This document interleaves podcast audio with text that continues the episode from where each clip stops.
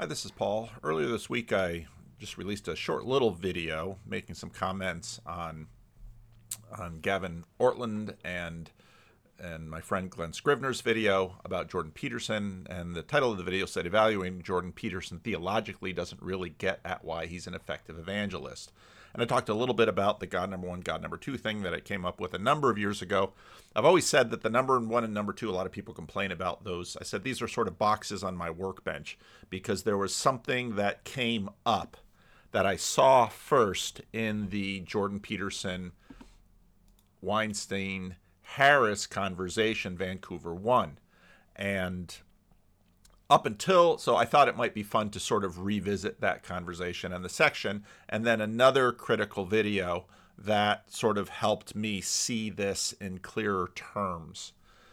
Now, actually, I've been reviewing some of my very early videos that once the channel started and once the channel took off and why people are watching, why people are interested. What what is it about Jordan Peterson that makes all this stuff go?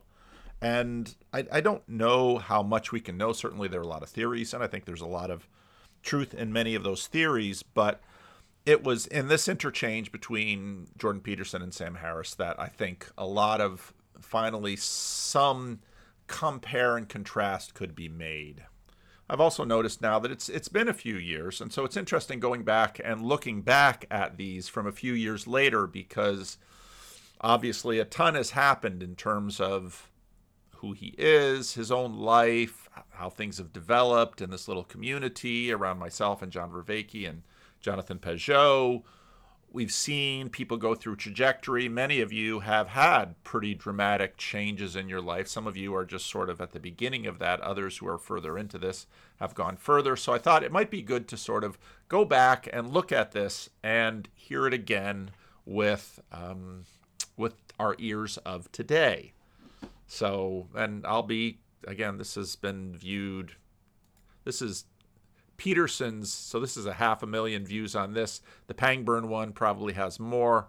Remember, Pangburn sort of set these things up and then he didn't manage things and the whole thing collapsed. But there's still someone putting out videos on Pangburn's channel, which is mostly sort of re editing and repackaging of a lot of the stuff that Pangburn put out. Profound of such texts is the idea that the process by which your knowledge is updated has to occupy a position in the hierarchy of values that supersedes your reliance on dogma is the fundamental claim.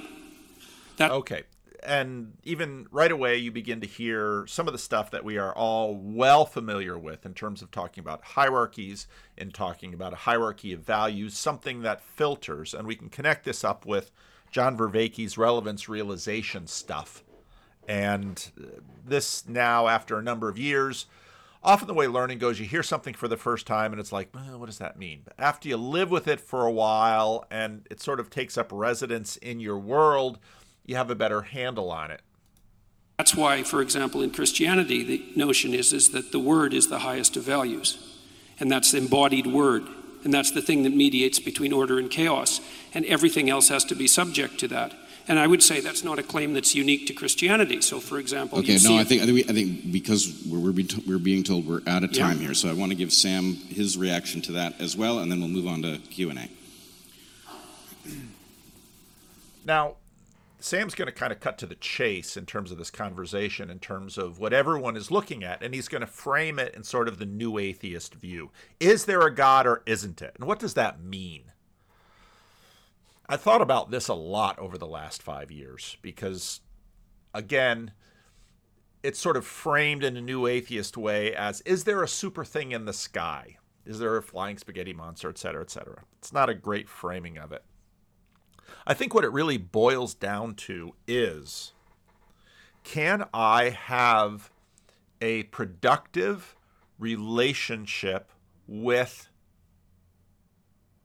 being, existence, the universe. We can use all of these names that have sort of flushed in because God has become and been reduced down to sort of a super thing in the sky. And that's what I'm going to get at with the second video after this one that is completely disconnected from this one. So, right away, Jordan Peterson is talking about the fact let's go back to sort of first principles here in terms of cognitive science, in terms of what in science has blown apart a world of objects, which is where Jordan Peterson starts Maps of Meaning. The problem with the world of objects is that there are too many objects in the world, number one, for us to track. And so we have to ask the question how, how do we process a world that has too many things to pay attention to? The answer to that is that, and I've used this example many times, I walk into my office, my office is filled with objects. I am not overwhelmed by walking into my office because there's a value hierarchy that says, okay, I'm probably going to turn on my computer and already got things queued up in terms of what I have to do today, and off I go. I completely ignore the all the other clutter in this office so that I get at what's there. Okay, what about this value hierarchy? Where does it come from? Well, that's that's pretty complicated because it's been growing in my life. It's received from a, a first draft from my parents. Um, I certainly have input from my culture. I've been formed in a certain way, and I have this value hierarchy. And and Jordan Peterson very much connects this with God. Now, that's not in terms of the focal point through which we operate with the world that very much can have the sense of an agent, but it is more than just another thing in my office. It is in some ways a thing beneath my office. And in this sense, I often use the example of Tolkien. Can Aragorn, Ranger, look for Tolkien in Middle Earth? Will Aragorn find Tolkien in Middle Earth? Uh, no, because Tolkien isn't so much an agent, a another thing in Middle Earth, but there's almost no place in Middle Earth that he can't go to bump into Tolkien. And so you have this interesting dynamic. And so Jordan is making the, the point that all of us, without our awareness, operate in a certain way that is productive in the world. And that what we mean by this idea of God is connected with these value hierarchies, is connected with how we process the world in and of itself. Now, we're an hour and 20 minutes into this, and Jordan basically, for the first hour, has been trying to, one way or another, make this point to Sam. And I think part of why he hopes Sam can understand this is because, of course, Sam does have an advanced degree. And he's hoping that, well, surely, Sam, you know this. But Sam again get, keeps getting fixated on God as yet another thing in the world. And we're going to talk about so God as a God as an agent in the world is God number 2. God as the arena in which we live and move or have our being. You can use that from the apostle Paul in the book of Acts when he's quoting pagan poets, God number 1. So there's my one number 1 and number 2. Okay, let's go a little bit further. Well, I'm tempted to just ask Jordan a question here. I mean, this, it's hard to know what to save for tomorrow night, but I, I feel like we've got 3,000 people sitting here who would really like an answer to this question. Uh, you say you believe in God. You have been. No, I say I act as if he exists. You say what? I say I act as if he exists, Okay, which so- is a much more precise claim. Okay, so so then what? What? But in this case, what? the two- so you act as though God exists, Yep. and in addition, I've heard you say that I act as though God exists. That I'm I can't really Well, be so an far, atheist. Uh, so far it seems yeah, that. right. Yeah. We'll see. The, the night is.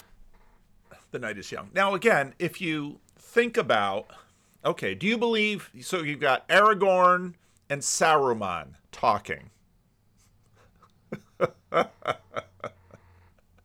have Sam Harris be Saruman, and we'll have Jordan Peterson be Aragorn. Or we can have Jordan Peterson be Gandalf. Thing is, Saruman wouldn't debate this because Saruman would, well, Aragorn could say to Saruman, You act like Tolkien exists.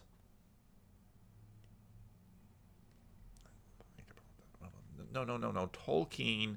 If there's some human being running around named Tolkien, No, Sam, you don't understand what I'm saying. And th- this just went back and forth, back and forth. And then they go more nights, and it goes back and forth and back and forth. But you notice that they're sort of competing about frames here because Sam wants to get down to this frame. And so if he can get Sam in this frame, he can win because there's this frame. Is there a super thing in the sky? Can we find Tolkien maybe bumbling around the, the Shire somewhere and lay hands on him and say, aha, we have found Tolkien. We have evidence for Tolkien. Here he is.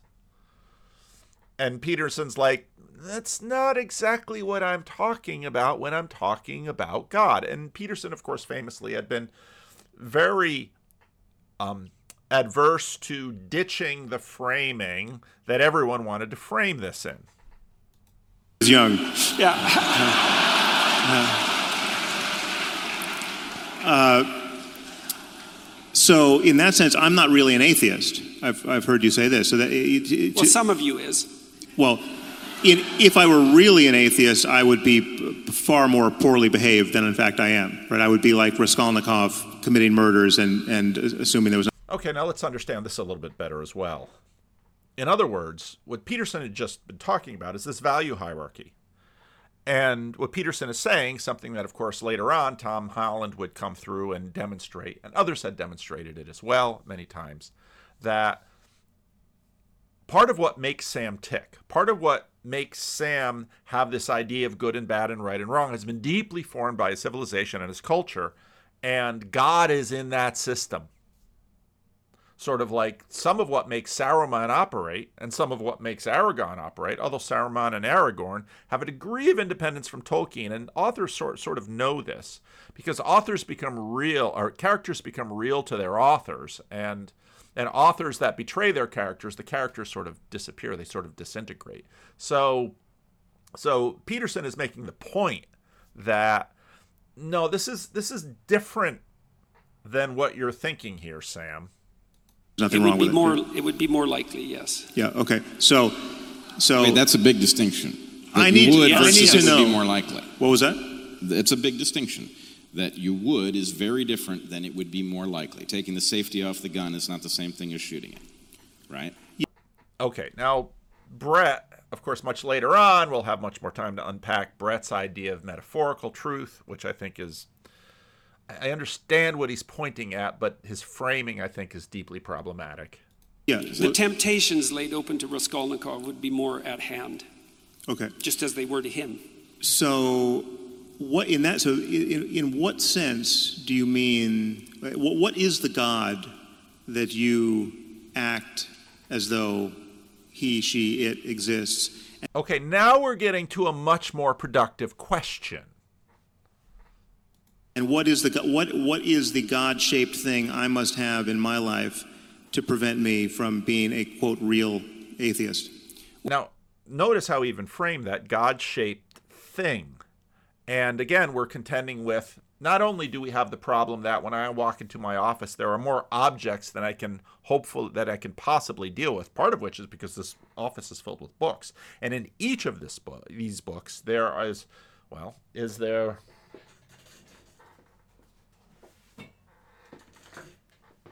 Here's a really cool book that someone sent me, and one of you probably knows who you are because I don't know who you are. and it looks like a really cool book and i really want to read it and i haven't read it yet and there's a world in this book but in a funny way this book is a thing but you know books always have this sort of character that is the book is this actually a thing now this gets to jonathan pageau and the chair um, it is a book. We can all say that, and we use it. And book is a nice word, and you all sort of know what I'm talking about. Is the book actually contained in this physical object? You say, well, because I could burn this object, and the book would continue to be here.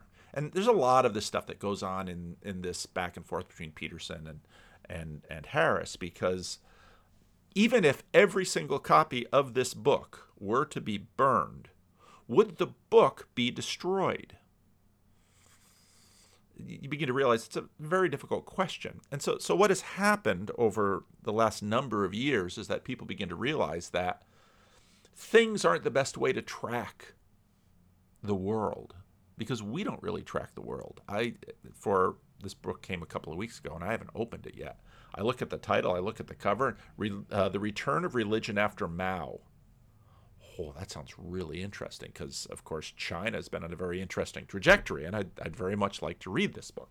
I've got lots more books back here I'd like to read and, and haven't really taken them in yet. So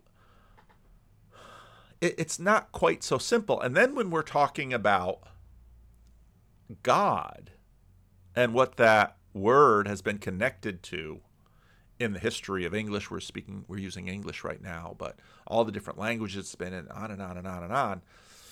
This, this is not something, and this is again something Peterson has been pointing to all along, is that let's have a let's let's if we actually want to do anything with this question, let's have a little bit of care. And so now now Sam is sort of instead of just framing it in this new age YouTube business about uh, God or no God, tell me now. And, and basically, the, the answer that that question is usually if you close your eyes, can you determine the next president of the United States? Just by asking for it quietly in your mind. That's sort of what the question is boiled down to. And, and Peterson's been resisting that all along. He says this is this is a far more complex conversation than just can I close my eyes and think, hmm, I want I have, I I have absolutely no idea who I'd want for president of the United States, quite frankly. Um, well, okay, first of all, I have to point out that there's no possible way I can answer both those questions in two minutes. Well, it's the, it's, it's the same question. But, I mean, yeah, what is, okay. is- like what what do you mean by God? Okay, well, I'm going to tell you some of the things that I mean by God. Okay. Uh-oh. Uh, we, we do have to get the Maybe we're going to do this tomorrow. Yeah, maybe this and I'm going to tell you some of the things I mean by God, and then we're going to talk about this a little bit. This is where uh-huh. we, we start. Seems So, like that constant. let's be deliberate about time. Okay, okay, okay. Well, I'm I'm I'm going to read some things that I wrote because it's so complicated that I'm not sure that I can just spin it off the top of my head, and so you'll have. And of course, Peterson's often mocked for this, partly because everyone sort of wants what everybody wants to. The, the debate, the tug of war around Peterson with respect to this question is very much a tribal debate where we want to leverage Jordan Peterson and his fame, um, his fame or his notoriety for our team or against our team, yada, yada, yada. But I listened to this video quite a few times because first someone in the audience sent me a bootleg copy because the, the event happened and there's like no, then you have to wait for it, and then um, and then the real copies came out and I'd listened to this a number of times, and when I listened to this, I thought I've heard a lot of this stuff before, because one of the things that as a Protestant Christian minister, there are very early Reformation documents that came to the fore and they became doctrinal statements of my denomination the heidelberg catechism and the belgic confession. These are two early statements. And when i listened to peterson i recognized some of the thinking in there because i'd always noted that in these early reformational statements they spoke in a way that a little bit later other reformational statements kind of walked away from. And you find this because actually as you find many people in youtube say you know, many of the Many of the early Reformation figures, uh, Martin Luther, of course, first wave, John Calvin, second wave, these people were steeped in medieval theology, church fathers, and all of this thing because that was that that basically was the formation. And then things continued to change. But I listened to this God that Jordan Peterson described, and I thought about many of the strange kinds of things that I had read growing up in these documents and thought, hmm, this is really interesting because I noticed that God for Jordan Peterson, or the one that Jordan Peterson describes, now this is upon much later reflection, is much more akin to what the Apostle Paul pointed to in the book of Acts in him we live and move and have our being. It's sort of like Tolkien relates to Middle Earth. The the some of these the, the things some of the statements in some of these doctrinal statements that caught my eye were if God were to basically stop paying attention paying attention to the world, the world would disappear. And I thought, hmm. Because growing up, I had very much been formed in many of the assumptions that, let's say, Sam Harris carried into this conversation. And Sam Harris got that honestly. He's just listening to Christians, and he doesn't really probably know it very well from the inside out, and most Christians have sort of been into this. But then when I listened to Jordan Peterson, I said, there's something very old that he's pointing to, and Sam doesn't isn't understanding. To excuse me. So, and what I'm going to do is sort of paint a picture by, by, by highlighting different things. So now I already made one point here. I, I made the point that part of the conception of God that underlies the Western ethos is the notion that whatever God is is expressed in tr- the truthful speech that rectifies pathological hierarchies. And that isn't all it does. It also confronts the chaos of being itself and generates habitable order. That's, a, that's the metaphysical proposition. So you can see already that, that God is built into the world. Now, as I mentioned in my Sam Harris video that I released this morning, Sam Harris too is sort of sliding into phenomenology. That's sort of that's that's where philosophy has been going for a while. And and so Sam Harris is sliding into phenomenology. And so when we talk about the world, we're sort of talking about it through this philosophical philosophical school that prioritizes our perception of the world and Jonathan Pageau has very much been in there. So you, you very much see that this God that Jordan Peterson is talking about is very much in Him we live and move and have our being. Another God number one and God number two text that I use sometimes is Isaiah 6. Holy, holy, holy is the Lord God Almighty. That's far away. The whole earth is full of His glory. What, what Jordan Peterson is talking about is is the god we bump into, is the Tolkien Aragorn bumps into as he walks around Middle Earth. It's built into the environment that Aragorn sees and engages with. And that that's best conceptualized as at least one element of God. And so I would think about it as a transcendent reality that's only observable across the longest of time frames, the longest of iterated time frames, to your point. So, so okay, so here's here's some propositions, and they're complicated. Now let's let's pay attention to the time frame thing because again, there's a phenomenological underpinning to this. Let's say, for example, oh, I can use my own childhood for this. I grew up uh, surrounded in I grew up in Paterson, New Jersey, and all around me were, and Paterson is a tightly packed city, and filled when I was growing up with African Americans. And so my perceptual universe was made up of Paterson, which was tightly packed, filled with African Americans, and then also some suburbs, which were much more white around Paterson. But the people per square inch in the suburbs was a lot thinner than the white people were out there. And then every now and then we would travel a little, little bit ways away to family and other places, and that was even more rural. So the the white people were even more um, dispersed. And so growing up, I always thought, well, America is, there's a lot of black people in America because that was my perception of it. I was a news, um, I was a news junkie even as a kid. I would always, my parents always watched the news, so I'd watch the news with them, and I became very interested in the news and all the kinds of things that I'd hear or see on the news. And and then one day I came across somebody making a statistics that African Americans were about 10% of the American population. And I heard that. I understood what 10% was. And I thought, that's got to be wrong.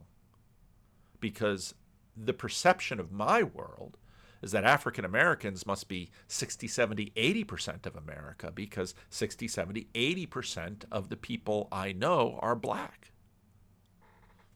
And they seem to, you know, they seem there seem to be lots of them. And well, no, I was wrong. It was a perceptual question.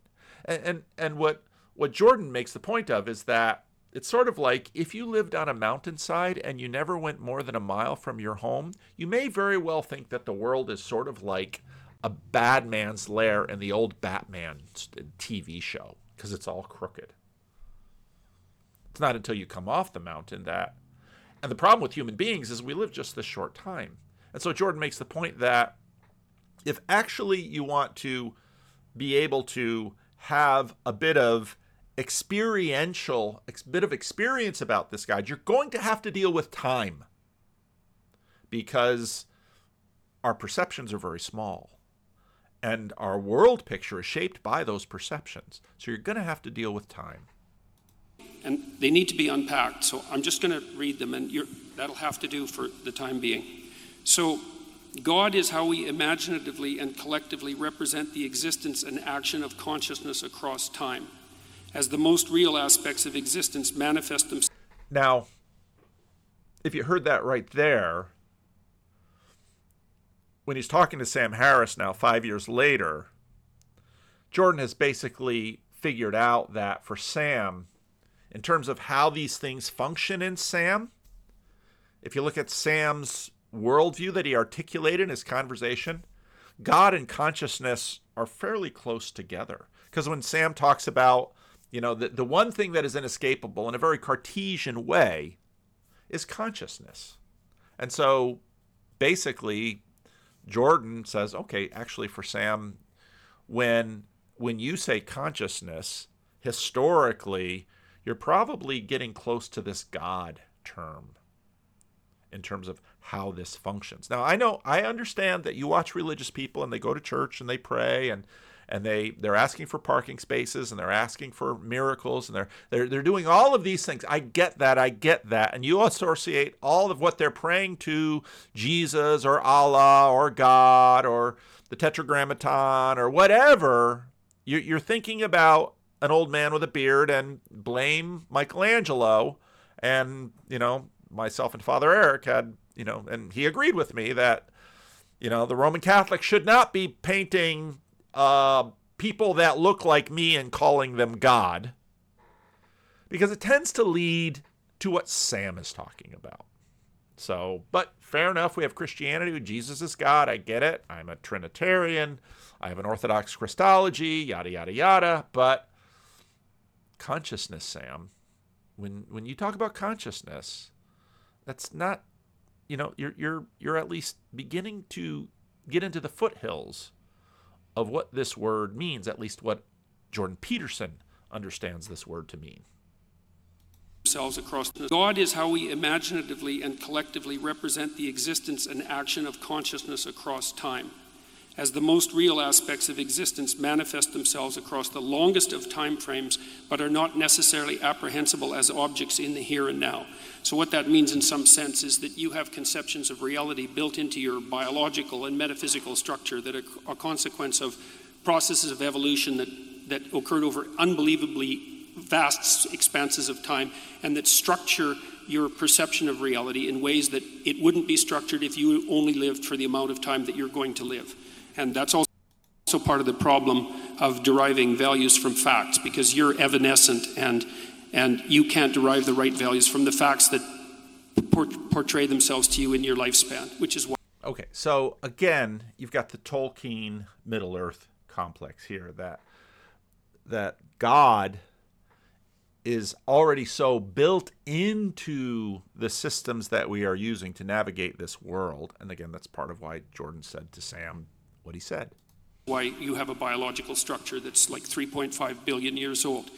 So, God is that which eternally dies and is reborn in the pursuit of higher being and truth. That's a fundamental element of hero mythology. God is the highest value in the hierarchy of values. That's another way of looking at it. God is what calls and what responds in the eternal call to adventure. God is the voice of conscience. God is the source of judgment and mercy and guilt. God is the future to which we make sacrifices and something akin to the transcendental repository of reputation. Here's a cool one if you're an evolutionary biologist. God, God, God is that which selects among men in the eternal hierarchy of men. So, you know, men arrange themselves into hierarchies and then men rise in the hierarchy.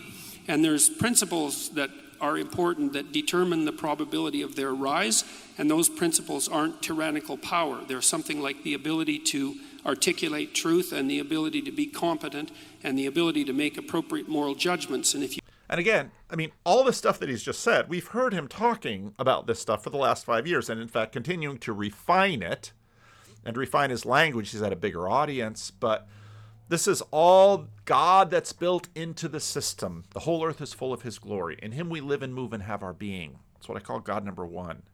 And you can't, it, it's it's the Tolkien that isn't in Middle Earth, even if the Black Riders coming to the Shire can can you know can flip over all the beds and look in all the cupboards and they'll never find him because you're misunderstanding what we're talking about. You can do that in a given situation, then all the other men will vote you up the hierarchy, so to speak, and that will radically increase your reproductive fitness. And the operation of that process across long expanses of time looks to me like it's codified in something like the notion of God the Father.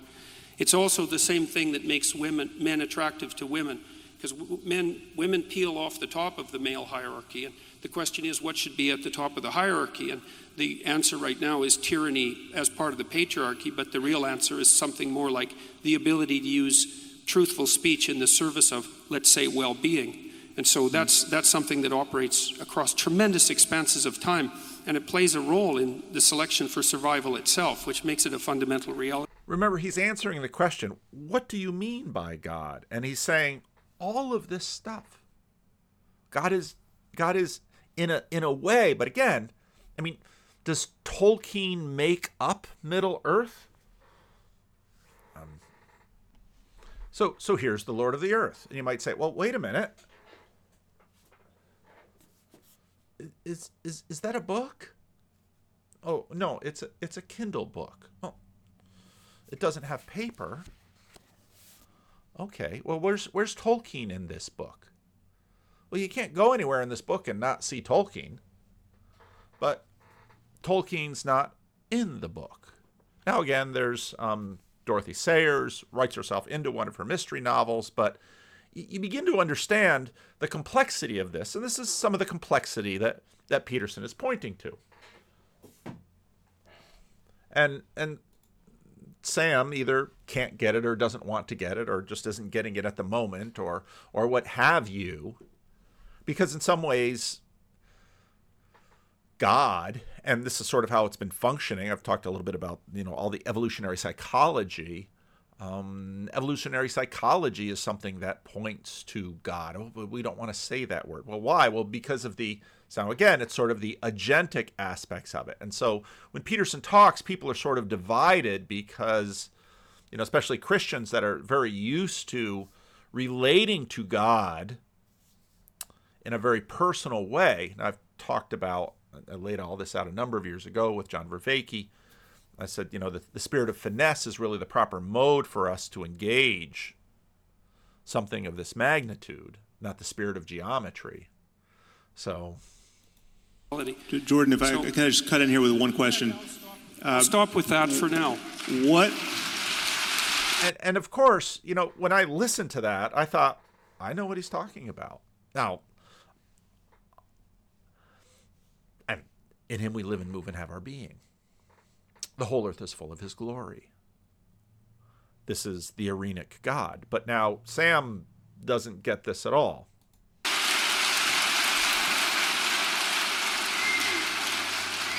So I, I was not hearing in that list of attributes a God who could care if anyone masturbated. Uh, ah, caring. So here's a conversation just posted yesterday between John Vervaeke and my friend Sam Tideman. And Sam, not only you often see him in his office in the corner doing randos conversations where we're doing live streaming and stuff and stuff like that. He has a tra- he has a tra- he has a channel called Transfigured. He's known to be our Unitarian in the corner, et cetera, et cetera.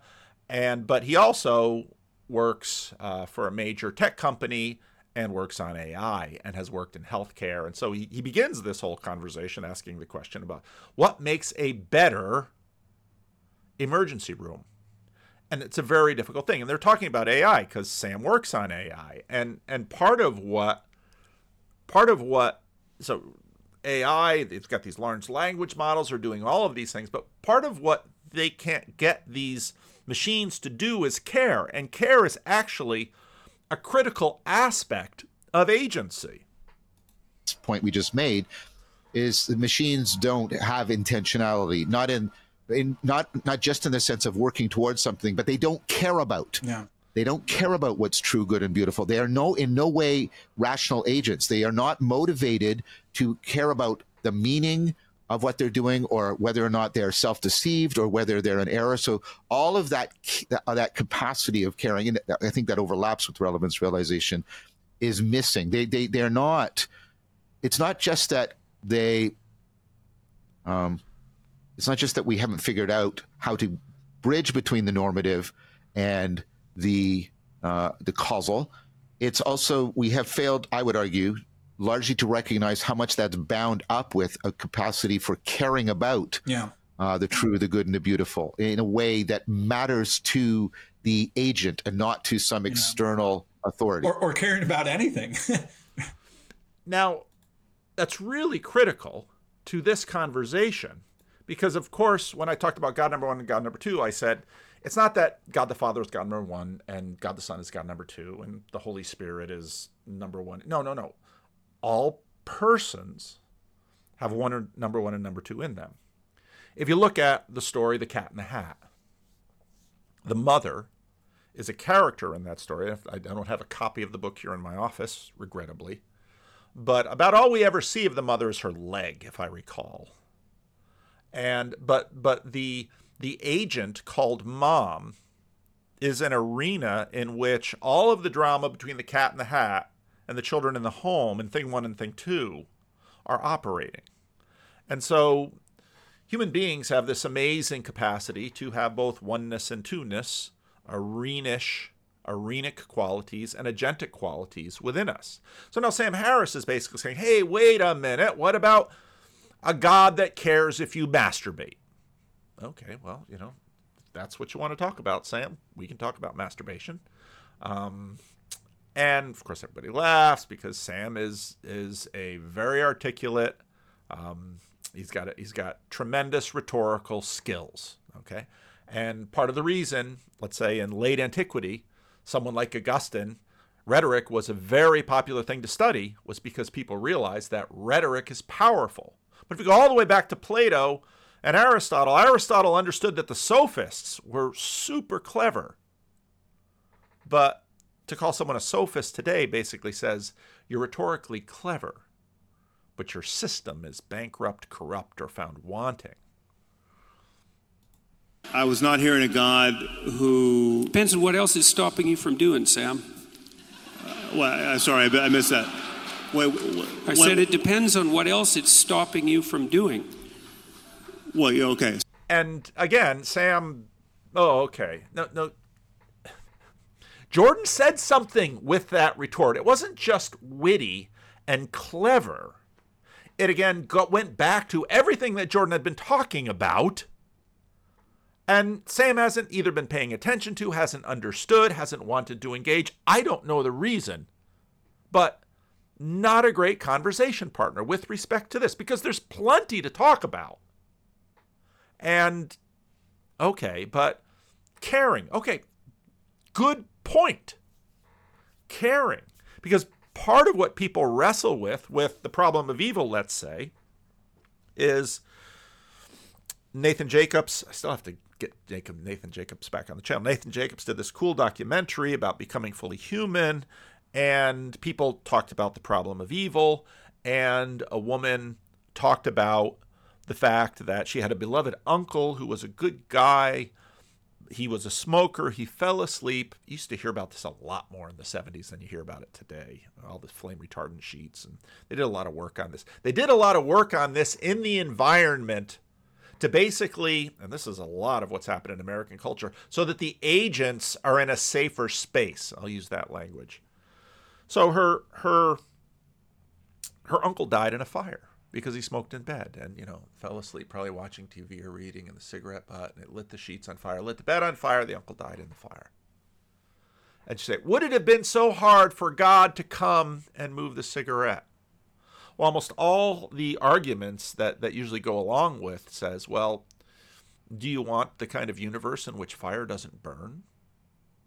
Because that's part of in him we live and move and have our being and that's part of the whole earth is full of his glory because if you're freezing or if you have to cook meat or if you have to boil water boy the, the, the heat of that fire is pretty important but if you're falling asleep with a cigarette in your mouth so where is god hmm well that's a difficult thing to talk about So it's it's Yeah, but important seri- to live. seriously. It's, it's important to do something other than masturbate. Yes. Yes, which is which which actually constitutes a Yeah, problem which is for many which, people. which is harder than it sounds. Yeah. Uh, I'm not hearing a, a, a God, a personal God who can possibly hear anyone's prayers, much less answer them.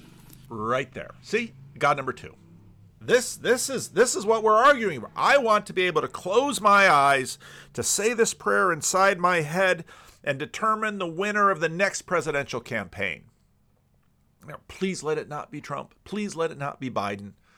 Um, whatever you want to pray. That's because what i'm talking about is people who walk around imagining that they can control the universe by saying prayers in their head. Or, or somehow life goes better if they go to church. And someone would say, well, actually, life does go better if you go to church. Statistics and stuff. Oh, okay. But, but that's not because they closed their eyes and, and said a little prayer and something happened. Right. And uh, so I'm just I'm wondering what percentage of religious people who who would say, "Oh yeah, I believe in God and it's the most important thing in my life." Uh, what percentage of those religious people do you think have in mind a God of the sort you just described?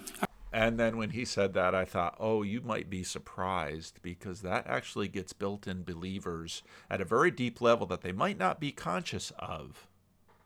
But if you read in the old books, it's there. And that's what I recognized when I listened to Jordan Peterson's list. And I said, oh, yeah. And then, you know, then thinking about it, you know, I'm a minister, I've preached through a lot of the Bible. Passages come to mind. It's like, hmm, what do you mean by that? I don't know, Sam. It's a good question because when I go talk to people, when I when I talk to people online and use exactly this terminology, millions of people listen. So it's not so Yeah, obvious well- which what percentage of people see it this way. It's, it may can- be that they have the intuitions, but they haven't. And in fact, if people weren't listening, Sam would not have had this conversation with Jordan because enough people were listening and beginning to say things like, yeah, you know, I used to listen to Sam, and boy, he, everything he said just seemed to click, and it just seemed to be right. But then I started to listen to Jordan Peterson, and then I then I then I started to want to read the Bible, and he did this Genesis series, and people came from all over the world to listen to him, and and at least one Christian minister in Sacramento saw saw this happening and said, I better keep my eye on this because because you know, yeah, I got stuff to do here, but this is important. Something is happening and I'd better pay attention. Now, I might not be smart enough to figure the whole thing out right away, but at least I'm smart enough to pay attention to it. There's plenty of people out there, and I'm going to get some comments in this. Why don't you not talk to Jordan Peterson? Blah blah. Or no, don't talk about Jordan Peterson. Blah blah blah. No no no no no no no. Just because I pay attention to them doesn't mean I agree with everything. No, Jordan and I could have plenty of conversations about what we do and don't agree with yada yada. It doesn't that, that doesn't make any difference. Something's going on here you have to pay attention to. been articulated well. I mean, this is this is the problem. I, So it's not so Yeah, obvious well- which what percentage of No. people see it this way. It's, it may can- be that they have the intuitions, but they haven't been articulated well. I mean, this is this is the problem. Th- this is what worries me about this. So,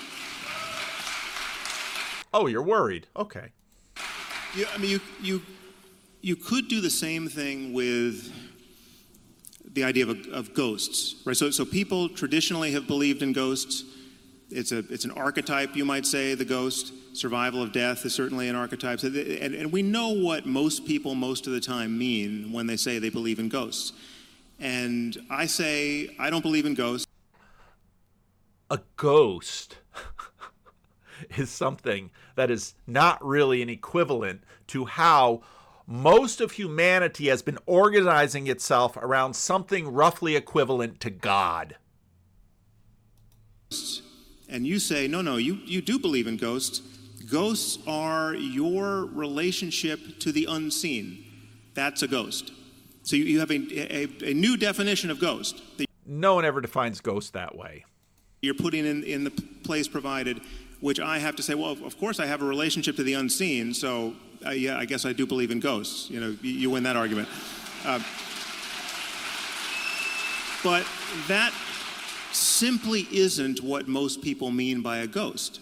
Most Yeah, people but you mean can't use that simplified argument about my conception But- of but- ghosts as an analogy for the propositions that I just put forward. This is what I see you do. I mean, maybe you have more to say on the topic of God, but this is what I hear you doing with God. You have defined the God that most people believe in, and we know this is the God that most people I was in. asked what God I believed in. Yes, no, but I'm, a- I'm asking you what percentage.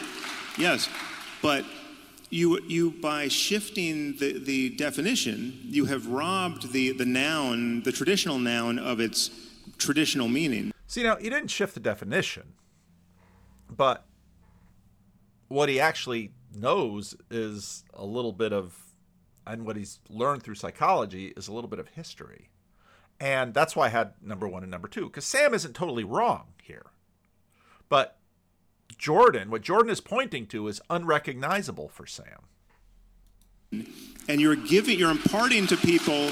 Hey, a wait, a sense, se- wait a second. Wait, Wait, a second. I- I'm not so what sure do you mean by traditional meaning? Look, it's one of the one of the elemental claims in the Old Testament is that you're not even supposed to utter the name of God because by defining it too tightly, you lose its essence. And so let's not be talking about what the classical definition of God is here. Okay, it's a historical non-starter. Okay, though- and there's plenty of Hold on. religions that Can I it. can I check in with the audience?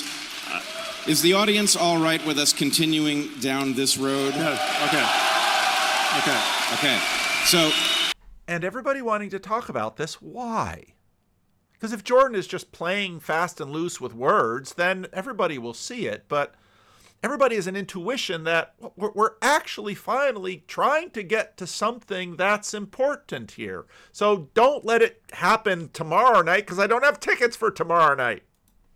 can I can I jump in Yeah. here? You're sacrificing So- your Q and A, So which Always the parent. which actually constitutes a Yeah, problem which is for many which, people. which is harder than it sounds. Yeah. The Believe in ghosts. I mean, you- I, the New Testament is that you're not. is the audience all right? So yeah, that, that it is at the expense of Q and A. That's that's what you're giving up. But I think it's probably worth Okay. it. Um, so let me say, Sam, um, I do not believe in a supernatural God, but the God that I heard Jordan just describe, I do not have any difficulty understanding why he might care if you masturbate, and I also don't have any trouble figuring out how he might answer prayers. So Brett basically says, "Okay, Sam, I don't think you can close your eyes and you know have an in with a guy who looks like me, maybe has better hair, but he does have a white beard and pulls levers of the universe and decides who's the president. But I, I understand something of what Jordan is saying here. well, well, tell me more then. Well, I I can tell you, I can tell. Because Sam's whole shtick is, it's just obvious. I mean, you hear him say, it's just obvious. It's obvious. It's obvious. Well, the Brett says, no, wait a minute. I understand what Jordan is saying.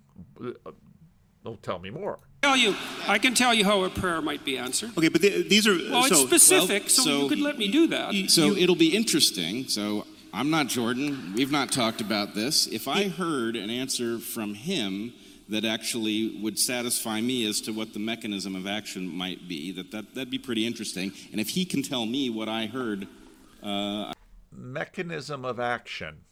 Now, that mechanism word is not unchosen.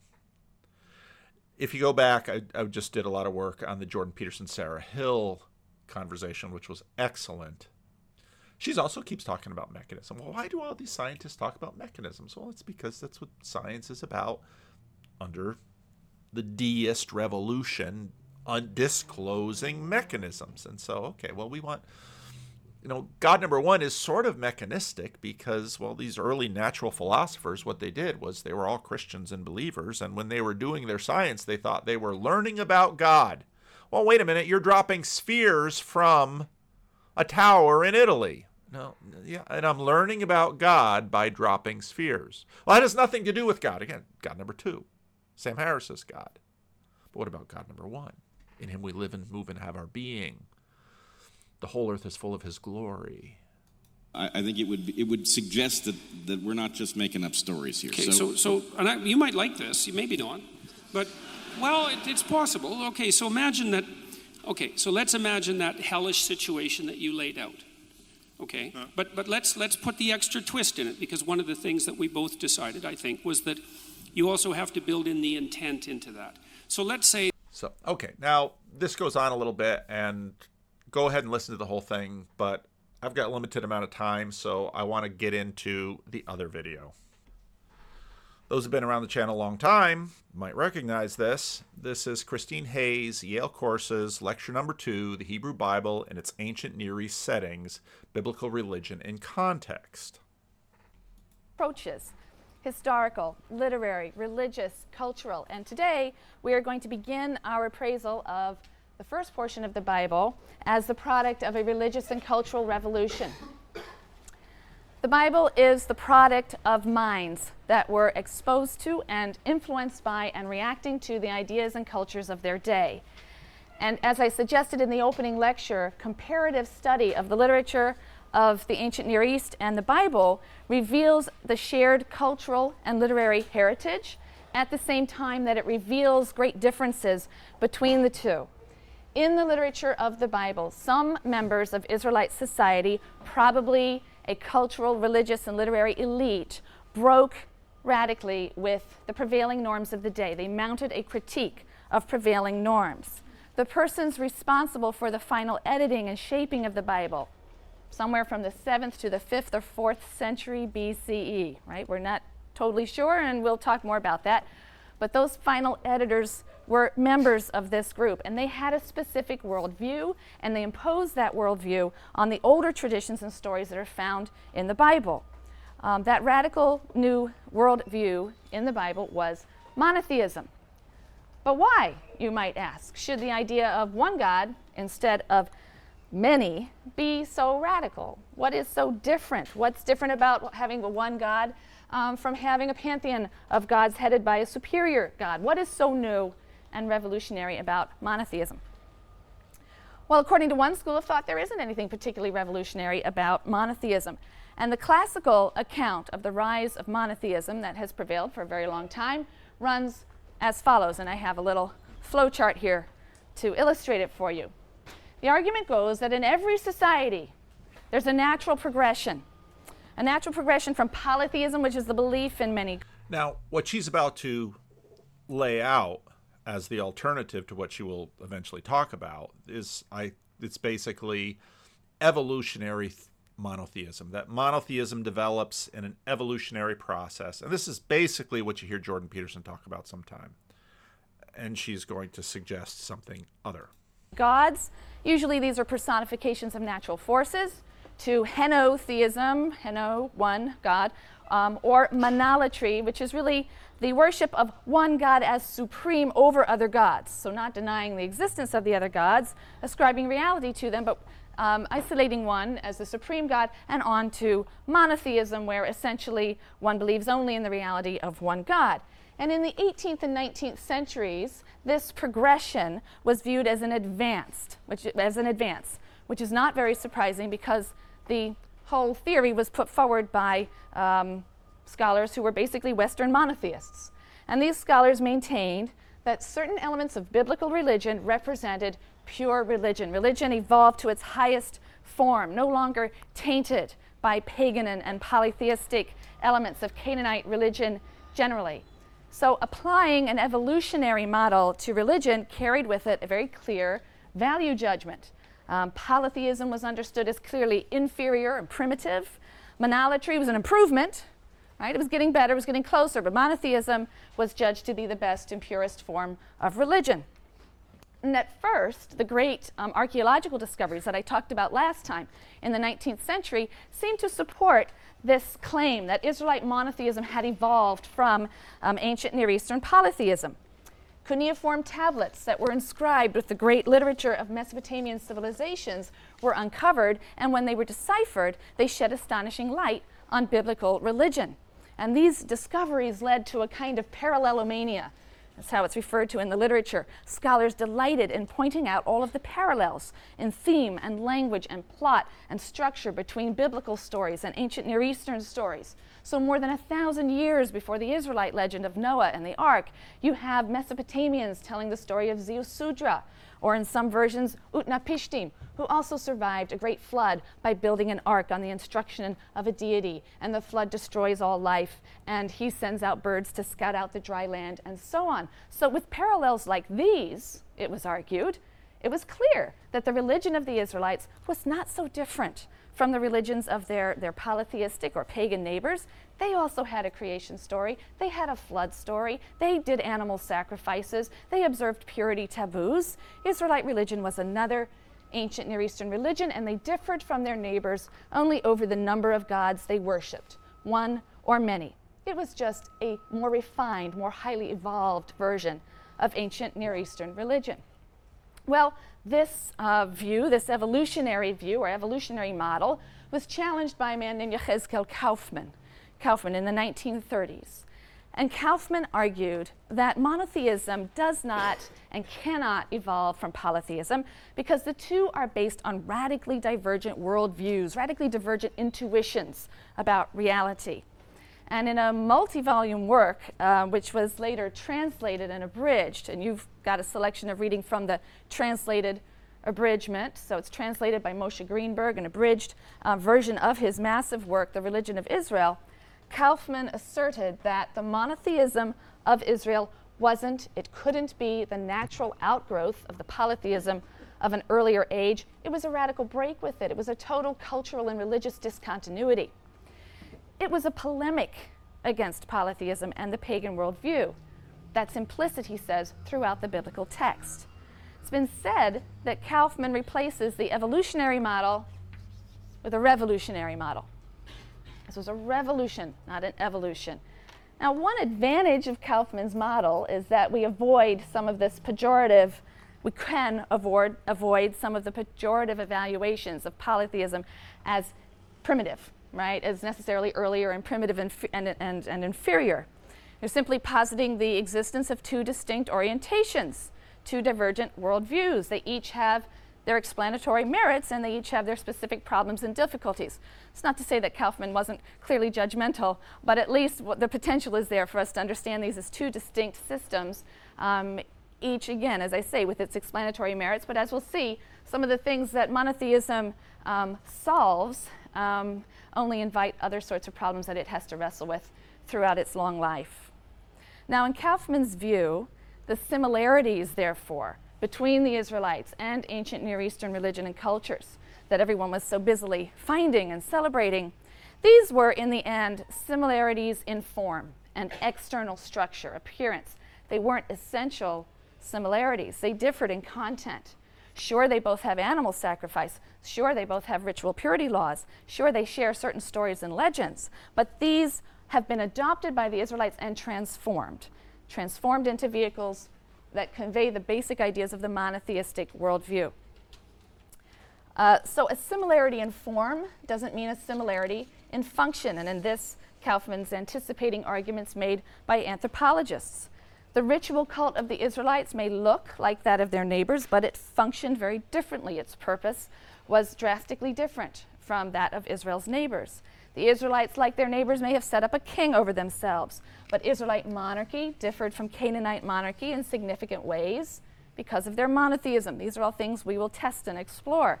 So, the meaning and function of Israel's cult, of Israel's king, of its creation stories, or any of its other narratives, they derive from the place of those items within the larger cultural framework or worldview of Israel, and that larger framework or worldview is one of basic monotheism.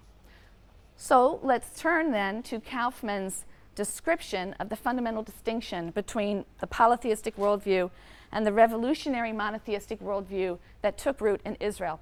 And um, I am going to be rehearsing and then critiquing the arguments that are in that 100 page reading that I assigned for you this week, this is the only time something like this will happen in the course. And I do that because these ideas are so fundamental and we are going to be wrestling with them throughout the course. So it's important to me that you absorb this stuff right from the beginning and think about it and be critical of it and, and engage it. Um, Kaufmann's ideas are very important.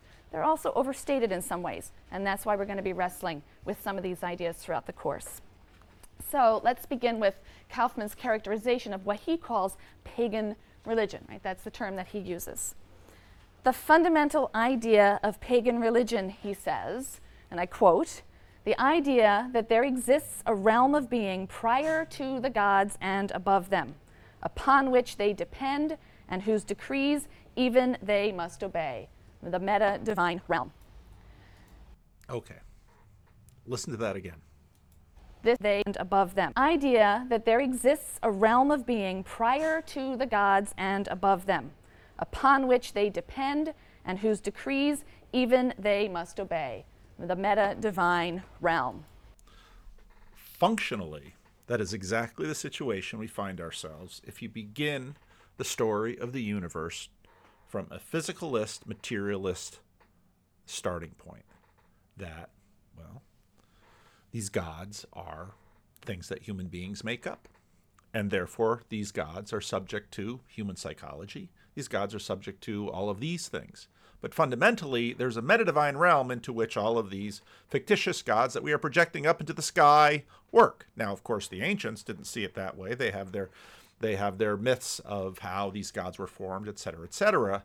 But notice that there is, in fact, an impersonal space into which personal agency of caring and action come and colonize the rest of the world, but they are still subject to that impersonal space.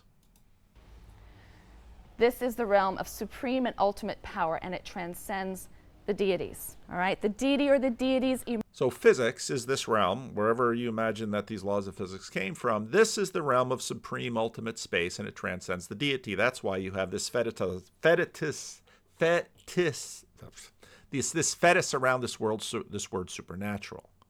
And that, that, that is just a, a complete fetus and it's basically because of the scientific lab leak. Emerge from and are therefore subject to the laws of the meta-divine realm the forces and powers of the meta-divine realm. And the nature of this realm will vary from pagan tradition to pagan tradition. It might be water it might be darkness it might be spirit or in um, ancient Greek religion, um, a more sort of philosophical polytheism, it might be fate. Even the gods are subject to the decrees of fate, they have no control over that.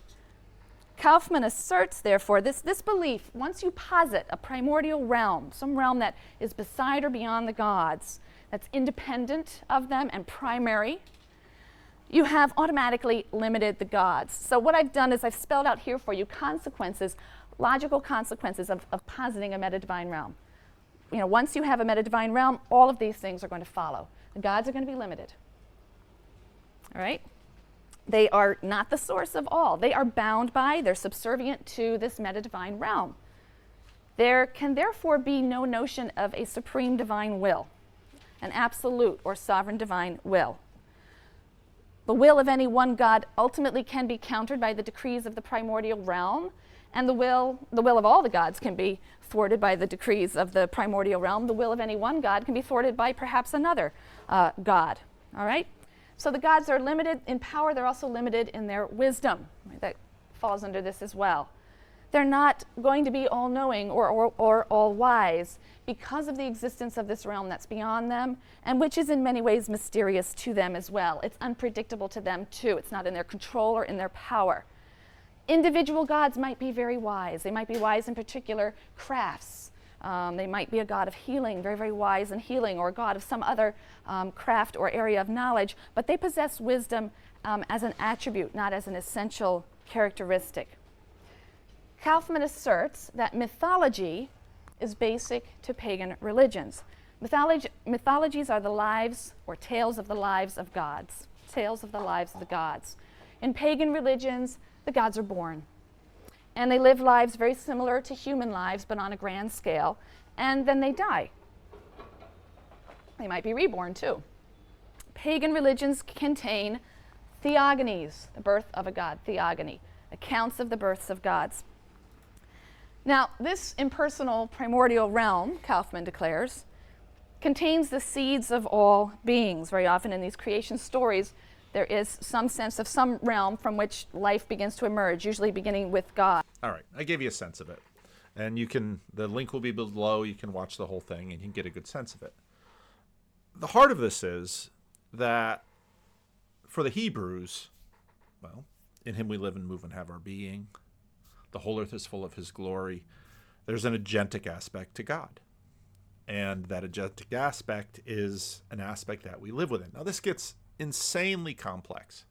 And Christine Hayes, now she takes this whole thing from sort of a a modernist um, scholastic approach. And but her, her course is her course is excellent. It's it's very much worth listening to the whole thing, and it's free on YouTube. And just listen to it and right in the Yale thing. Like Kaufmann's book, unfortunately, is difficult to get because I started talking about it, and everybody scooped up the copies that were out there used, and the remaining ones got crazy expensive. So, but this is kind of what's going on here. That part of what happens with deism is that, in a sense, there is another metadivine, realm created, and God is then reduced to kind of a pagan god. And then in the 19th and 20th century, we see all of that. Well, there's the Hebrews have their God and the Greeks have their God, and, and you see that again and again and again, but no, it's different. And of course, then with Christianity, of course, when with the incarnation of Christ, well, this is going to get even more complex because now, although in the Old Testament, the Lord is very clearly an agent. The Lord walks with the man and the woman in the garden. The Lord debates with Abraham the destruction of Sodom and Gomorrah. The Lord chooses Israel. The Lord, but God has that dual quality. He is both arena and agent. Now, that's very short dip into what is I've talked about for years now on this channel with respect to these issues, but that is in many ways what is behind a lot of this conversation where well, we can play a little bit more. The hell that we're talking about isn't the victim of the terrible massacres that you, you, you laid out in the jungle story, but a perpetrator. Okay, so someone who's actually acted in a malevolent manner, truly malevolent manner. Okay, or, or maybe perhaps we wouldn't have to take that extreme case. We could say, well, perhaps you've decided that, any of you, you've decided that you've seriously done something wrong, okay, and that you, you want to get away from hell, you want to make things better. Okay, so here's, here's an exercise you can try. So here, what you do is, is, is you sit on the edge of your bed and you say, okay, what I did was wrong. And, and you have to really believe this, right? So you've thought about it, it's killing you. It's killing you. So now you're penitent and you're confessing, let's say. And you're confessing to yourself as much as to anyone.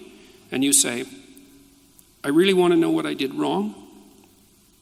And I really want to know what I could do to put it right. And I'm willing to accept any answer that will manifest itself to me. Try that. See what happens. Well, I, that's a prayer that will be answered, and it won't be answered in the way that you want it to be answered. I can bloody well tell you that. Okay, but but that well, what are you communicating that, with? That, you, that what is, are you communicating with when no, you do no, that? No, no, that that is something that that is a process that I'm familiar with. It doesn't require any supernatural explanation, and it certainly it certainly doesn't require that we imagine that any of our books were dictated by the creator of the universe. I didn't say that it so, required any. Again, notice where he goes back to. But Peterson is, I mean, he's landed a blow here because what everyone has to admit is I don't know what happens. I don't know who hears.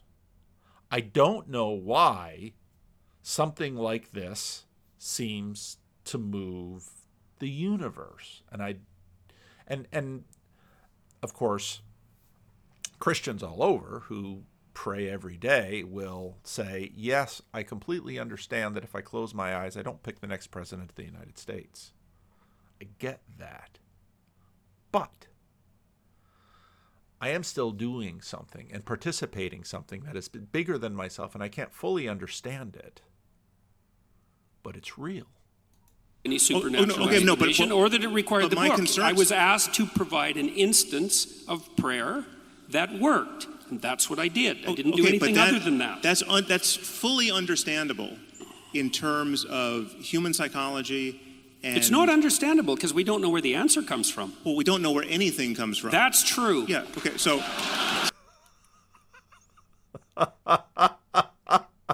He could have said, "Ah, gotcha."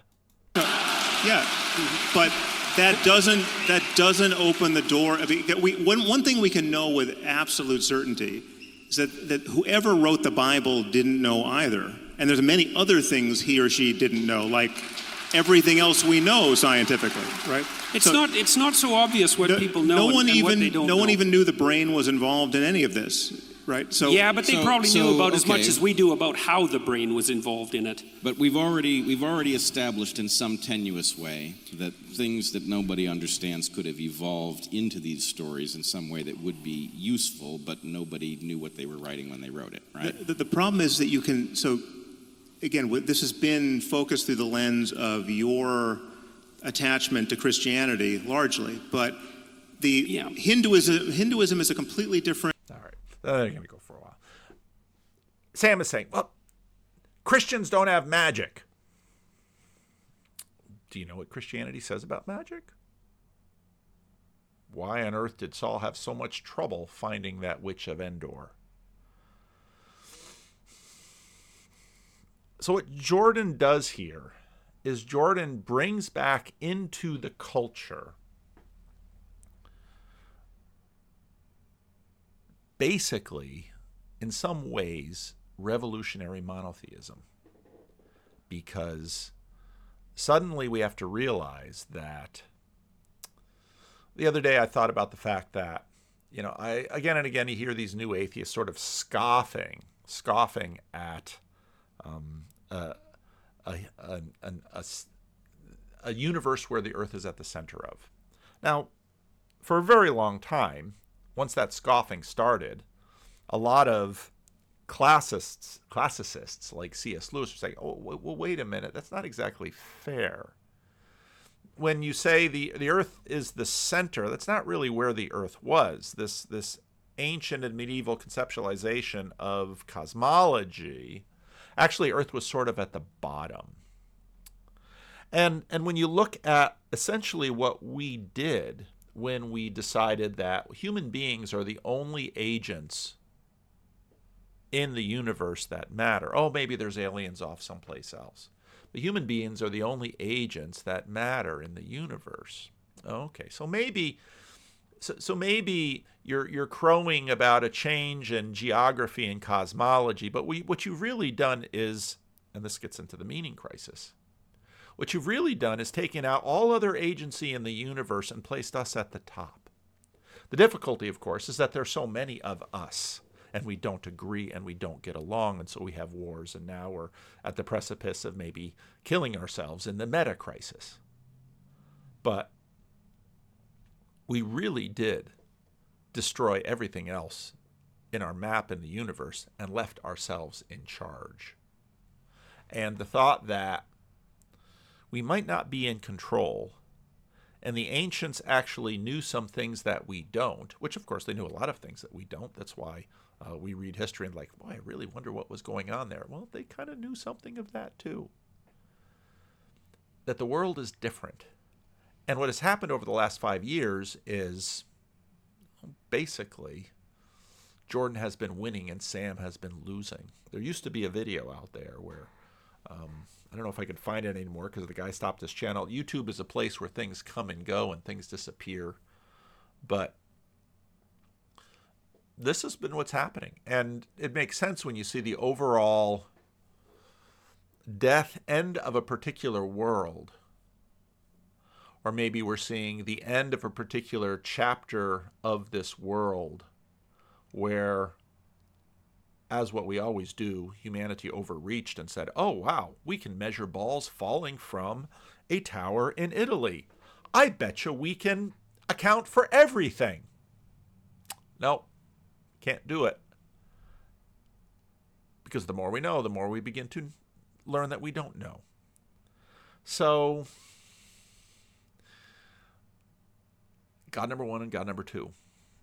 A big part of why Jordan Peterson had an impact is he opened up what had always been known and been always part of the definition since the Hebrew scribes of God. So that's my God number one. God number two. It's not 20 minutes, but I hope it sheds some light on the conversation. Leave a comment.